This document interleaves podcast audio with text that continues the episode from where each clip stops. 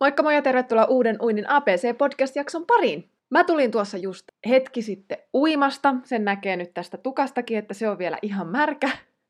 En ole ehtinyt sitä kuivaamaan, enkä kyllä yleensä kuivaakaan, vaan tää on tää mun perinteinen, että märät hiukset ja sitten mä laitan vaan tukan kiinni ja that's it. Ja itse asiassa Tämän päivän jaksossa mä tuun jakamaan sulle kymmenen erilaista syytä, että miksi sunkin kannattaa lisätä uinti sinne sun viikko-ohjelmaan. Mä kyselin siis tuolla mun äh, Instagramin storissa mun seuraajilta, että mikä on heidän syyt siihen, että he käy uimassa. Ja tuli ihan mahtavia vastauksia, tuli paljon vastauksia ja mä jaan niistä nytten kymmenen. Joten näistä vastauksista sä voit ottaa itsellesi vähän inspiraatiota ja ehkä pientä potkua persille ja motivo- motivaatiota, että sunkin tulisi lähdettyä sinne uimaan ja voi olla, että joku näistä syistä on semmoinen, mitä sä et ole välttämättä tullut edes miettineeksi. Mutta ennen kuin mä jaan sulle nämä kymmenen syytä, niin otetaan toi tunnari tosta ensi alta pois.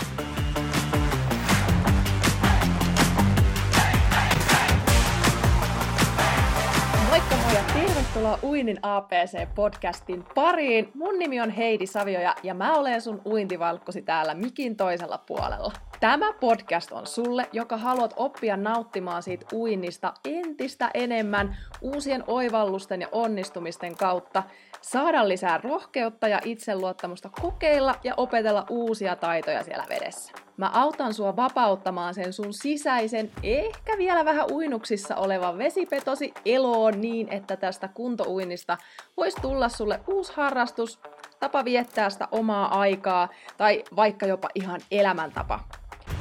Oikein paljon tervetuloa mukaan. Let's mennään!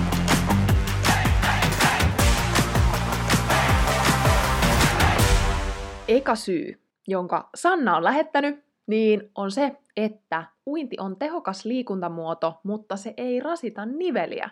Tämähän pitää siis vallan aivan siis paikka, paikkaansa tämä asia. Uinti on tosi hyvä liikuntamuoto, ja siellä pystyy saamaan niitä semmoisia onnistumisen kokemuksia, opetella uusia taitoja, vaikka esimerkiksi nivelet olisi siinä kunnossa, että ne ei kestä vaikka kävelyä tai juoksua. Täytyy muuten itse sanoa, että siis mulla on toinen polvi sellainen, että se ei kestä pitkiä kävelylenkkejä, vaikka mulla tuossa muutama vuosi sitten oli kauheasti tavoitteena ja unelmana se, että mä pääsin kävelemään, vaeltamaan karhun kierroksen sen pidemmän. Mutta jos on pieni karhun kierros ja tämmöiset pienemmät vaellusreitit, niin käy mun polvelle liiaksi. Niin siitäkin syystä uinti mahdollistaa mulle myös tosi tehokkaan liikuntamuodon. Mutta voin siis yhtyä tähän Sannan sanomaan syyhyn, että miksi sitä uintia, uinti kannattaa lisätä sinne omaan arkiviikkoon, omaan viikkoon, koska se on tosiaan tehokas liikuntamuoto, mutta se ei rasita niveliä. Toinen syy, jonka Elina, itse asiassa mun paras kaveri, laittoi, on se, että palautuminen. Mä tiedän sen verran Elinan taustaa, että Elina harrastaa crossfittiä, niin uinti on erinomainen palauttava liikuntamuoto. Oli kyse nyt crossfitistä, juoksusta, pyöräilystä, mikä tahansa semmoinen liikuntamuoto, joka nimenomaan rasittaa meidän niitä niveliä, niin uinti on taas hyvää, lempeää liikettä sille keholle. Toki se vaatii sen, että tämä uinti menee palautumisesta, että sulla on tekniikka jonkinlaisessa kunnossa, että sä pystyt uimaan kevyesti, yhtä helposti kuin tavallaan kävely, niin silloin uinti voi mennä semmoisena palauttavana liikuntamuotona.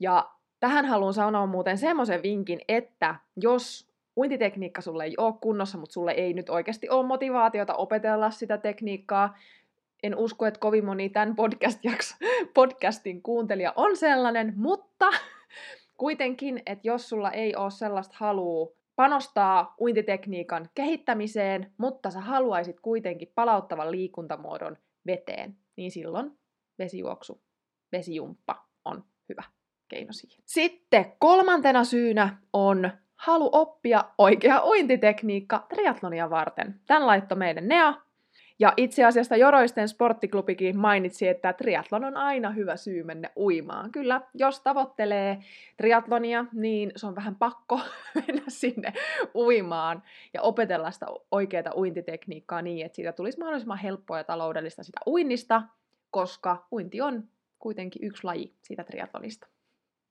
Erittäin, kyllä. Triathlon on erittäin hyvä syy. Neljäs syy, jonka laitto Salla, ää, altaassa kolotukset katoaa ja lihakset vetreytyy. Totta. Kyllä se näin on, että jos joku paikka vähän on semmoista, no esimerkiksi mä voin ottaa omasta elämästä nyt esimerkin, mä kävin eilen salilla ja mulla on ää, reidet nyt tosi kipeät, siellä on lihas, ää, arkuutta, domseja, koska tota, mä tein eilen kyykkytreenin, niin mä pystyin silti tekemään aika hyvän ja tehokkaan uintitreenin tänään, vaikka mulla onkin lihakset jumissa. Altaassa se ei tuntunut, ne lihasjumit, toisin kuin esimerkiksi portaita kä- kävellessä tai kävellessä tuntuu, niin uinti teki kyllä hyvää ja vetreytti mun jalkoja. Tämä pitää olla täysin paikkaansa. Eli tämä on yksi hyvä syy siihen, että miksi se uinti kannattaa ottaa ohjelmistoon. Hei, mä sanon tähän väliin nyt tämän mun oman syyn, eli viides. Viides syy. Mä meinasin, että mä säästän tämän tonne loppuun, mutta mä haluan kertoa tämän nyt jo.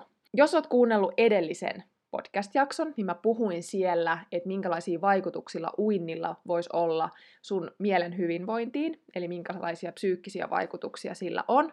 Mulle uinti tänä päivänä on kyllä nimenomaan sitä. Eli mä lähden, mulla on monta syytä, miksi mä lähden sinne uimaan. Joo, mulla on tavoitteita uinnin suhteen, mutta jos jätetään ne tavoitteet sivuun, että miksi mä silti kävi, kävisin ja käyn siellä uimassa, niin on se, että se tekee mun mielelle hyvää. Mä välillä unohdan sen itsekin, että miten hyvää se oikeasti tekeekään sinne mielelle. Siihen vaikuttaa varmasti, miksi se mun mielen hyvinvoinnille tekee hyvää, on se, että mä oon siinä hyvä. Eli mä saan sieltä semmoista itsevarmuutta, itseluottamusta, onnistumisen kokemuksia. Mm, ja myös kun mä tavoittelen mun tavoitetta, niin mä huomaan kehittyväni siinä edelleen, vaikka mulla on jo monta uintivuotta takana, ja mä opin edelleen uutta, niin se tekee hyvää mun mielelle. Ja jos haluat tietää muita syitä, että mitä muita vaikutuksia uinilla voi olla siihen mielen hyvinvointia, niin mä yritän linkata tähän, että voit päästä tuosta katsomaan ton edellisen podcast-jakson, missä mä kerron tästä aiheesta lisää. Ja tähän samaan aiheeseen liittyen itse asiassa on kolme muutakin tuolla mun Instagramissa sanonut. Eli kuudes syy on se, että uinti on kokonaisvaltaista aivojen nollausta. Todellakin. ja Meri sanoi, että aivot lepää, kun muu elämä unohtuu. Ja tähän vielä kylkiäisenä Elias laittoi myös, että uinti nollaa muut ajatukset ja altaassa on helppo olla ilman puhelinta omassa rauhassa. Tämä on, mitä mä oon tosi monen kuullut sanovan, että uinti on nimenomaan semmonen, että sä pääset ihan omaan maailmaan siellä. Sun aivot nollautuu, niin kuin täällä sanottiin. Ajatukset nollautuu, aivot pääsee lepäämään siellä veden, veden maailmassa, siinä uidessa. Merja Elias kyllä muotoili tämän tosi hyvin. Seitsemäs, jonka nimimerkki Tuutikkisi sano, on se, että uinnissa yhdistyy treeni ja rentous. Nimenomaan, että se rentous tulee sitten sen uinnin jälkeen, vähän niin kuin jälkivaikutuksena. Niin nämä kaikki vähän niin kuin, nyt kun mä näitä luettelen täältä, niin nämä kaikki itse asiassa liittyy vähän niin kuin toisiinsa. Ja näin se on. Mia laitto, että liikkuvuus on uinnissa se juttu, mikä saa hänet sinne lähtemään sinne uimaan. Miksi uinti on hänen siellä viikko-ohjelmassa, koska mä käsitin, että tässä oli kyse nyt vapaa-uinnista, eli se vartalon kierto, vartalon rullaus, niin se antaa niin hyvää liikettä tonne ylävartalolle, että se on varmastikin se syy, että rakastaa sitä vartalon rullausta. Ja kyllä, lihakset ja nivelet pysyy vetreempinä, kun uinti on siellä viikko-ohjelmassa. Eli ei pelkästään uinti ole liikuntamuoto, jolla nostetaan kuntoa, aerobista kuntoa, vaan se on myös lihastyötä ja se on liikkuvuutta.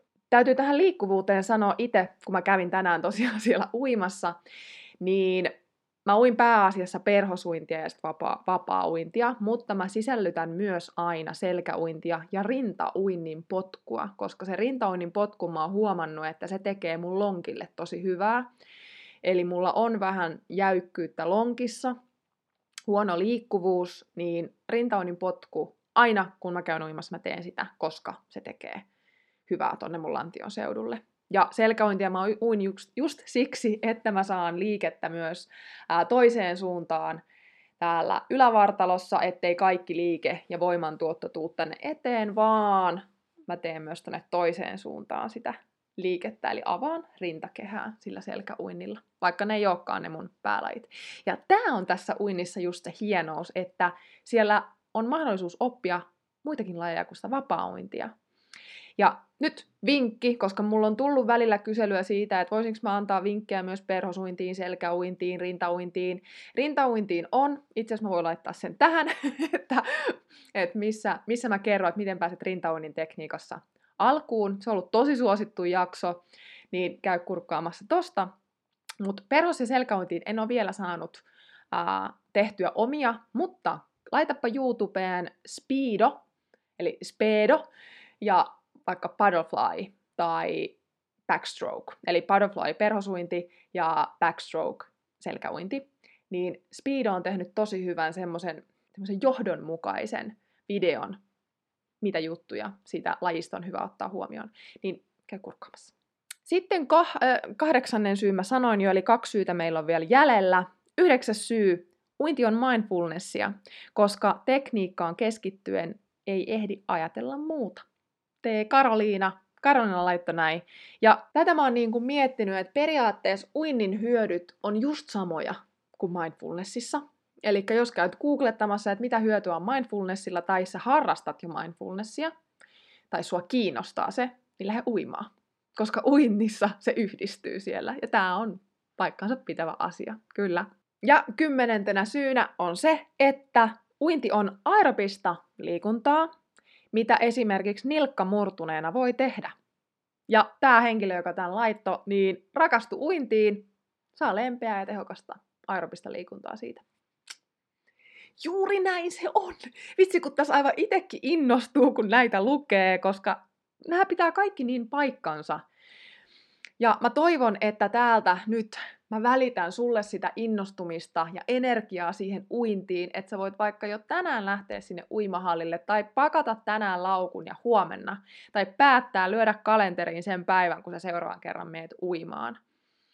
Et ei se uinti kyllä sinne tipahda vaan sinne sun viikko-ohjelmistoon, vaan kyllä sun pitää ottaa sille se oma aika. Ja mä tiedän, että uinti on semmonen, niin kun, jos verrataan juoksuun, niin ajanhallinnallisesti haastavampi. Ja mä ymmärrän, jos on tällä hetkellä semmoiset ruuhkavuodet ja on hektinen arki ja kuormitus päällä, niin voi olla helpompi lähteä sinne juoksemaan tai kävelemään vaan sieltä kotiovelta, ja se on täysin fine. Mutta jos sä kaipaat semmoista mindfulnessia, jos sä kaipaat ää, lihaskuntoa, aerobista ja liikkuvuutta kaikki kerralla, tai sä haluat saada itseluottamusboostia tai, tai sä haluat oppia uuden taidon, tai sä haluat sitä omaa aikaa ilman puhelinta, harvoin juoksulenkillä varmaan on ilman puhelinta, että kuuntelee joko musiikkia tai podcasteja tai, tai sitten jollain tavalla pitää ottaa kuvaa välillä sieltä maastosta, kun käy. Niin uinnissa se puhelin jää sinne pukukoppiin ja samalla kaikki muu, koko maailma ja elämä jää sinne. Siksi aikaa, kun sä oot uimassa. En mä enää tiedä, mitä, mikä olisi mun pointti tässä, mutta ota se uinti sinne ohjelmistoon. Mä itse tänään laskeskelin, että mulla meni kaksi tuntia tuohon uintireissuun ja mä asun tosi lähellä, eli se oli tavallaan aika lyhyt aika, kun mä uin sen 45 minuuttia, mutta mä otin tosi rauhassa saunassa ja suihkussa ja mulla ei ollut mikään kiire. Mutta mä sanon, että tunnissa pääsee myös, kun tulee uimahallin sisälle ja lähtee uimahallista, niin saa jo tehtyä tehokkaan rentouttavan uintitreenin. Jos ajatellaan, että 15 minuuttia menee pukuhuone, suihku, sitten puoli tuntia uinti ja sitten taas 15 minuuttia siihen, että tulee ulos, niin silläkin pärjää. Toki sitten on ne siirtymät kodin ja uimahallin välillä. Mutta joo, ajanhallinnastakin mä oon tehnyt ja siitä, että miten sen uinnin voi saada sinne omaan viikkoon, niin vinkkejä siihen niin löytyy tästä jaksosta.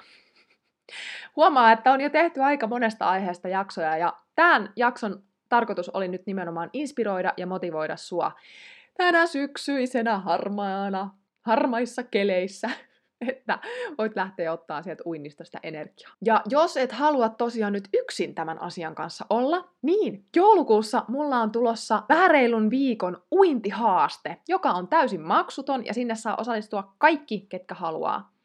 Lisätietoja siitä tästä uintihaasteesta sä löydät tuolta kuvauksen linkistä, tai vaikka laittamalla mulle Instagramissa viestiä at positiivinen pulahdus. Ja itse asiassa siellä mä kerron muutenkin tästä enemmän tästä haasteesta. Mutta lyhkäsy- lyhkäisyydessään tämä uintihaaste on just sulle, jos sä haluat, että ensi vuosi on sun uintivuosi 2023. Saat hyvän startin nyt jo joulukuussa siihen, pääset jo tekemään alkuvalmisteluja ja myös tämän haasteen lopuksi mä kerron, että miten sä voisit jatkaa työskentelyä myös mun kanssa haasteen jälkeen. Hei ja seuraava jakso on nyt sitten tulossa ensi viikolla jälleen perjantaina, joten laitahan tämä kanava tilaukseen, käy kurkkaamassa sieltä kuvauksesta mahdolliset linkit ja nähdään seuraavassa jaksossa.